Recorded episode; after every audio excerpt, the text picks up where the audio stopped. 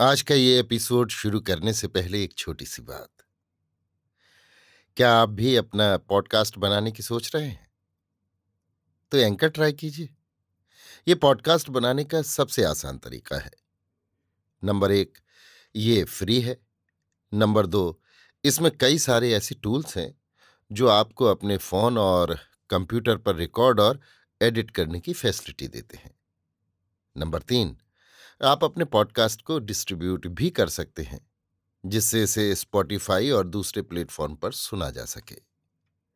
तो डाउनलोड कीजिए free anchor app या विज़िट कीजिए एंकर डॉट एफ़ पर अपना पॉडकास्ट स्टार्ट करने के लिए। ये तो थी एक छोटी सी जानकारी, और अब शुरू करते हैं एपिसोड का सिलसिला। तो आज के एपिसोड में लीजिए सुनिए फणीश्वरनाथ रेणु के लिखे उपन्यास। मैला आंचल का, भाग पच्चीस, मेरी, यानी समीर गोस्वामी की आवाज़ में। बावनदास आजकल उदास रहा करता है। दास जी, चुन्नी गुसाई का क्या समाचार है? रात में बालदेव जी सोने के समय बावनदास से बातें करते हैं। चुन्नी गुसाई तो सोशलिस्ट पार्टी में चला गया। बालदेव जी आश्चर्य से मुँह फाड़ कर देखते ही रह जाते हैं। बालदेव जी भाई, अचरज की बात नहीं, भगवान जो करते हैं अच्छा करते हैं। याद है दास जी चन्नन पट्टी की सभा? तिवारी जी का लेक्चर और तनुकलाल का गीत? याद करके आज भी रोआ कलप उठता है, गंगा रे जमुनवा की धार। लेकिन भारत माथा अब भी रो रही हैं बालदेव। बावनदास को नींद आ रही है। बालदेव जी चमक उठते हैं। भारत माथा अब भी रो रही हैं, है? क्या कहता है बावनदास? बावनदास करवट लेते हुए कहता है, बिलैती कपड़ा की पिकेटिंग के जमाने में चानमल सागरमल के गोला पर पिकेटिंग के दिन क्या हुआ था, सो याद है तुमको बालदेव? चानमल मड़बाड़ी के बेटा सागरमल ने अपने हाथों सभी भोल्टियरियों को पीटा था। जेहल में भोल्टियरों को रखने के लिए सरकार को खर्चा दिया था। वही सागरमल आज नरपतनगर थाना कांग्रेस का सभापति है। और सुनोगे? दुलारचंद कापरा को जानते हो ना? वही जुआ कंपनी वाला। एक बार नेपाली लड़कियों को भगाकर लाते समय जो जुगबनी में पकड़ा गया था, वो कटहा थाना का सेक्रेटरी है। भारत माथा और भी जार बेजार रो रही हैं। बालदेव जी को आश्चर्य होता है। वो बावन दास से बहस करना चाहता है। लेकिन बावन तो खर्राटा लेने लगा। बालदेव जी की समझ में कोई बात नहीं आ रही है। भारत माता जार बेजार रो रही हैं। बावनदास चुन्नी गुसाई और बालदेव जी तीनों ने एक ही दिन इस संसार के माया मोह को त्याग कर सुराजी में नाम लिखवाया था। गृहस्थ चुन्नी गुसाई, चार बीघे ज़मीन, दो चार आम कटहल के पेड़, एक गाय और दो छोटे छोटे लड़कों का एकमात्र अभिभावक। स्वभाव से धर्म भीरु चंदनपट्टी में सभा देखने गया। तैवारी जी ने भाखन दिया और तनुकलाल ने गीत गाया। सभी रोने लगे। चुन्नीदास के मन का मैल भी आंसुओं की धारा में बह गया। उसी दिन सुराजी में नाम लिखा गया। चरखा, करघा, झंडा तिरंगा और खद्दर को छोड़कर सभी चीज़ें मिथ्या हैं। स्वदेशी बाना, विदेशी बैकाठ अरे दिसवा के सब धन धान विदेशवा में जाए रहे, महँगी पड़त हर साल कृषक अकुलाए रहे। दोहाई गांधी बाबा गांधी बाबा लिए क्या करें? देश के हर एक आदमी का कर्तव्य है। का करें गांधी जी अकेले तिलक पर लोक बसे? कवन सरोजनी के आस अबही परदेश रही? दोहाई गांधी बाबा चुन्नीदास को अपने शरण में ले लो प्रभु। विदेशी कपड़ा बैकाठ नीमक कानून, जेल। गांजा दारू छोड़िए, प्यारे भाइयों, जेल। व्यक्तिगत सत्याग्रह, जेल। 1942 जेल। सब मिलकर दस बार जेल यात्रा कर चुका है चुन्नी गुसाई। और वो सोशलिस्ट पार्टी में चला गया। बावनदास। पूर्व जन्म का फल अथवा सृजनहार की मर्ज़ी। प्रकृति की भूल अथवा थायराइड थाइमस और प्यूटिटरी ग्लैंड्स के हेरफेर।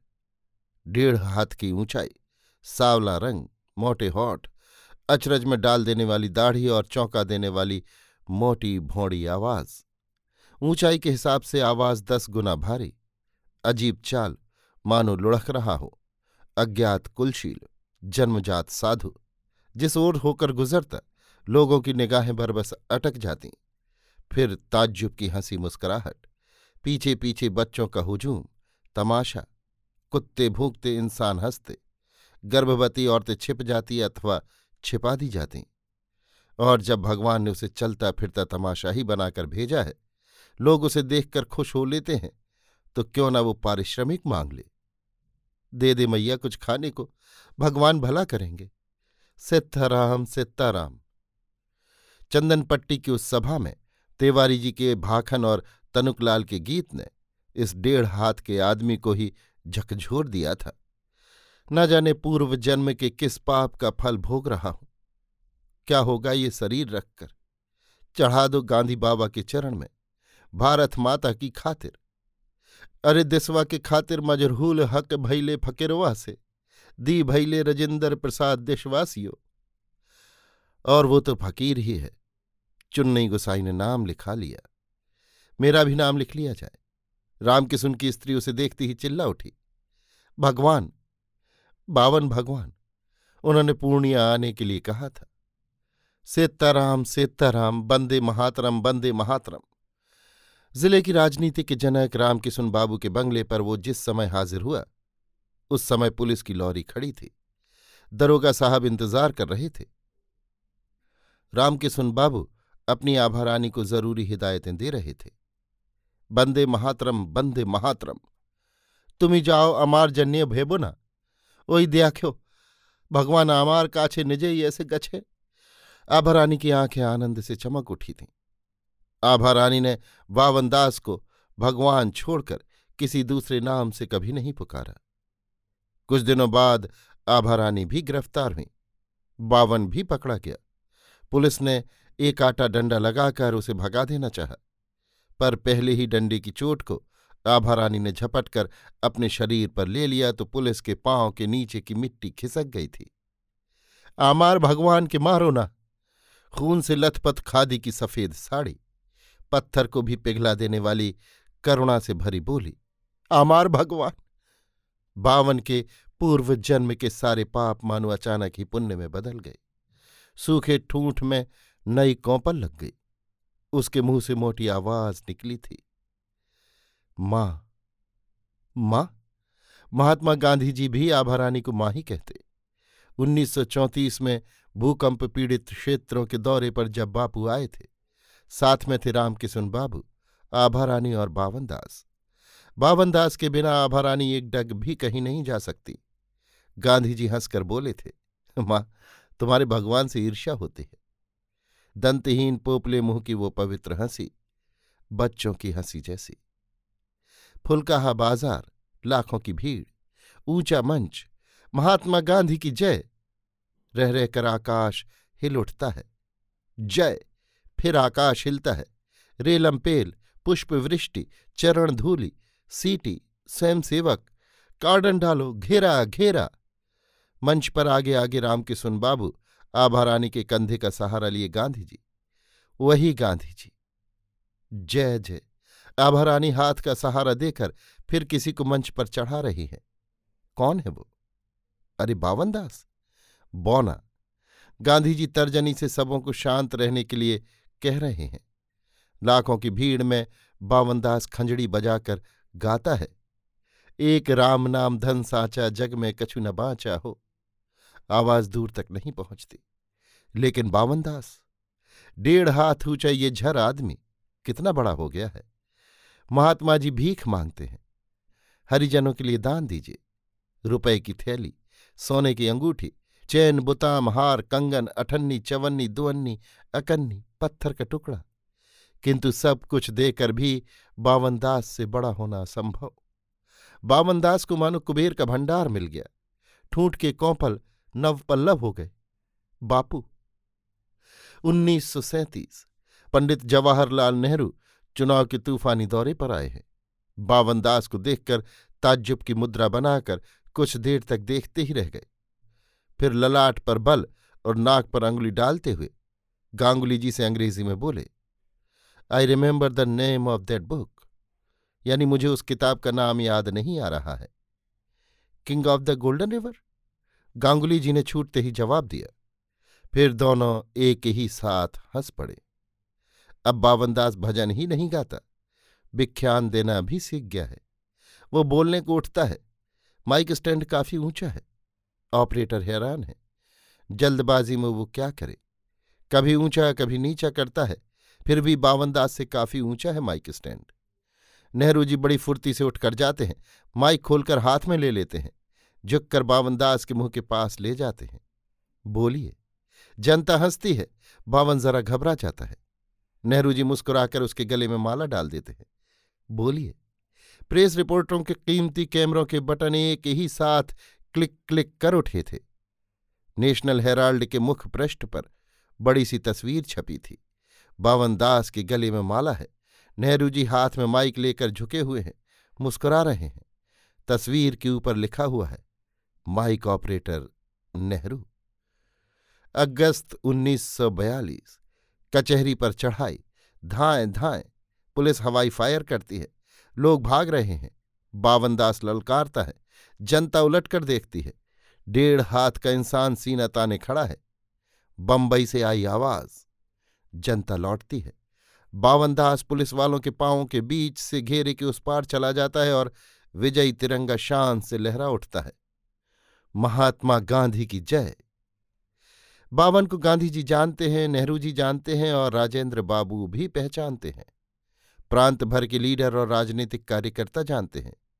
कैंप जेल में सुपरिंटेंडेंट की बदनामी के खिलाफ कैदियों ने सामूहिक अनशन किया था। अंत तक बावन दास और चुन्नी गुसाई ही टिके रहे थे। पच्चीस दिन का अनशन। रदरफोर्ड और आर्चर ने इन दोनों को देखने मांगा था।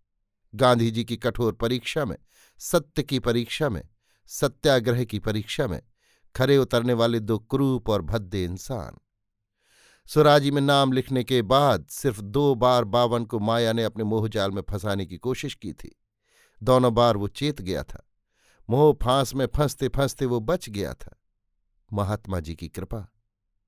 एक बार रामकिशुन बाबू ने सिमरबनी से मुठिया में वसूल हुआ चावल लाने को भेजा था। चावल बेचकर रुपया ले आना। पाँच रुपए तीन आने। लौटती बार सिमराहा स्टेशन बाज़ार में जगमोहन शाह की दुकान पर वो दही चूड़ा खाने गया था। जगमोहन शाह जलेबियाँ छान रहा था और सहुआइन जलेबियों को रस में डुबो रही थी। बावन दास के मन में बहुत देर तक रस में डूबी जलेबियाँ चक्कर काटती रहीं। पथराहा के फागू बाबू ने अपने बाप की श्राद्ध में कंगाल भोजन कराया था। एक युग हो गया। बावन ने फिर जलेबी नहीं चखी। आखिर बावन दास ने दही चूड़ा पर दो आने की जलेबियाँ ले लीं। लेकिन पेट में पहुँचने के बाद उसे अचानक ज्ञान हुआ। उसकी आँखों के आगे से माया का पर्दा उठ गया। ये पैसे? मुठिया? उसकी आँखों के सामने गाँव की औरतों की तस्वीरें नाचने लगीं। हांडी में चावल डालने के पहले, परम भक्ति और श्रद्धा से, एक मुट्ठी चावल गांधी बाबा के नाम पर निकाल कर रख रही हैं। कूट पीस कर जो मजदूरी मिली है, उसमें से एक मुट्ठी। भूखे बच्चों का पेट काट कर एक मुट्ठी और बावन ने उस पैसे से अपनी जीभ का स्वाद मिटाया। व्रतभंग तप भ्रष्ट, दुहाई गांधी बाबा, क्षमा करो। बावन फूट फूट कर रोने लगा। उसकी आँखों से आँसू झड़ रहे थे और वो कंठ में अंगुलियाँ डालकर कह करता जाता था। सीताराम सीताराम, दो दिनों का उपवास, आत्मशुद्धि प्राश्चित राम किशुन बाबू ने बहुत समझाया। आभा रानी परोसी हुई थाली लेकर सामने बैठी रहीं। लेकिन बावन ने उपवास नहीं तोड़ा। माँ, इस अपवित्र मन को दंड देने से मत रोको। अशुद्ध आत्मा मुझे बाबा की राह से डिगा देगी। माया का दूसरा फंदा। नमक कानून तोड़ने के समय श्रीमती तारावती देवी पटना से आई थीं। उनकी बोली में मानो जादू था। वो जहाँ जाती लोग उनके भाषण सुनने के लिए उमड़ पड़ते थे। जवान औरत, सिर पर घूंघट नहीं, भगवती दुर्गा की तरह तेज़ी से जल जल करती है, सरकार को पानी पानी कर देती है। मुट्ठी भर अंग्रेज़ों को हम नाच नचा देंगे गोली सूली और फांसी का डर नहीं। पुलिस दारों का डर से थर थर कांपते हैं। अंग्रेज़ों के जूठे पत्तल चाटने वाले ये हिंदुस्तानी कुत्ते, ज़रूर उसमें भगवती का अंश है। सभा खत्म होने के बाद उनके निवास स्थान पर भी भीड़ लग जाती थी। बहुत सी बांझ निपुत्तर औरतें चरण धूलि लेने आती थीं। भगवती, उनके खाने पीने और आराम करने के समय भी लोग जमे रहते थे। आखिर स्वयं सेवकों के पहरे का प्रबंध करना पड़ा था। एक दिन चंदन पट्टी आश्रम में, दोपहर को तारावती जी बिछावन पर आराम कर रही थीं। सामने के दरवाजे पर पर्दा पड़ा हुआ था और पर्दे के इस पार ड्यूटी पर बावन दास। फागुन की दोपहरी आम की मंजरियों का ताज़ा सुवास लेकर बहती हुई हवा पर्दे को हिला हिलाकर अंदर पहुँच जाती थी। तारावती जी की आँखें लग गई। बावन ने हिलते डुलते पर्दे के फांक से यों ही जरा झाँक कर देखा था। उसका कलेजा धक कर उठा था। मानो किसी ने उसे ज़ोर से पीछे की ओर धकेल दिया हो। धीरे धीरे पर्दे को हिलाने वाली फागुन की आवारा हवा ने बावन के दिल को भी हिलाना शुरू कर दिया। बावन ने एक बार चारों ओर झाँक कर देखा फिर पर्दे के पास खिसक गया, झांका, चारों ओर देखा और तब देखता ही रह गया। मंत्र मुग्ध सा, पलंग पर अलसाई सोई जवान औरत, बिखरे हुए घुंघराले बाल, छाती पर से सरकी हुई साड़ी, खद्दर की खुली हुई अंगिया, कोकटी खादी के बटन, आश्रम की फुलवारी का अंग्रेज़ी फूल, गम फोरना, पांचू राउत का बकरा रोज आकर टप टप फूलों को खा जाता है। बावन के पैर थरथराते हैं। वो आगे बढ़ना चाहता है। वो जानता है। वो इस औरत के कपड़े को फाड़कर चित्थी चित्थी कर देना चाहता है। वो अपने तेज नाखूनों से उसके देह को चीर फाड़ डालेगा। वो एक चीख सुनना चाहता है। वो अपने जबड़ों से पकड़कर उसे झकझोरेगा। वो मार डालेगा इस जवान गोरी औरत को। वो खून करेगा। है? सामने की खिड़की से कौन झांकता है? गांधी जी की तस्वीर। दीवार पर गांधी जी की तस्वीर। हाथ जोड़कर हंस रहे हैं बापू। बाबा, धधकती हुई आग पर एक घड़ा पानी। बाबा, छिमा छिमा, दो घड़े पानी। दुहाई बापू, पानी पानी पानी, शीतल जल, ठंडक। बावन आँखें खोलता है। रामकिशन बाबू पानी की पट्टी दे रहे हैं। माँ पंखा झल रही हैं। गांगुली जी चुपचाप खड़े हैं और घबराई हुई तारावती कह रही हैं चीख सुनकर मेरी नींद खुली तो देखा ये धरती पर छटपटा रहा है। दूसरे दिन आभा रानी एक गिलास टमाटर का रस देते हुए बोली थी, भगवान, आज थे कि तुम्हारे रोज एक गिलास ए रस और रात्रि दूध खेते हबे। लेकिन बावन तो सात दिनों का उपवास व्रत ले चुका था। आत्मशुद्धि, इंद्रिय शुद्धि प्रायश्चित। आभा रानी ने गांगुली के पास जाकर धीरे धीरे सारी कहानी सुना दी। गांगुली जी आप माँ को समझा दीजिए। मैं व्रत तोड़ नहीं सकता। कल माया ने, गांगुली जी ने हँसते हुए आभा रानी से कहा था, भगवानेर व्रत भंग हुआ असंभव। कारण गुरुतर, तबे आपनार भाग्य भालो जे बेचारा के सूरदासेर कथा मने पड़नी नईले एत खनार भगवानेर चोख थाक तो ना। यानी भगवान का व्रत भंग होना संभव है। आपका भाग्य अच्छा है कि उन्हें सूरदास की बात याद नहीं आई। वरना अब तक भगवान की आँखें नहीं रहती। आभा रानी आवाक होकर गांगुली जी की ओर देखती रह गई थी। कि जानी बापू, देवताओं और मंदिरों के नगर बनारस में रहकर भी आभा रानी को सबसे पहले अपने भगवान की याद आती है। कभी कभी गांगुली जी के नाम पर मनी ऑर्डर आता है। भगवानेर कापड़ेर जन, भगवानेर दूधेर जन। और वही बावनदास कहता है, भारत माता जार बेजार रो रही हैं। बालदेव जी को लक्ष्मीदासिन की याद आती है। वो भी रो रही थी। लेकिन कालीचरण, सोसलेट पार्टी, बालदेव निराश नहीं होगा। उसे नींद नहीं आ रही है। बहुत खटमल है। हाँ वो कल बावनदास से पूछेगा, यदि घर में खटमल ज़्यादा हो जाए तो क्या घर में ही आग लगा देनी चाहिए? अभी आप सुन रहे थे फणीश्वरनाथ रेणु के लिखे उपन्यास, मेला आंचल का, भाग पच्चीस, मेरी यानी समीर गोस्वामी की आवाज़ में।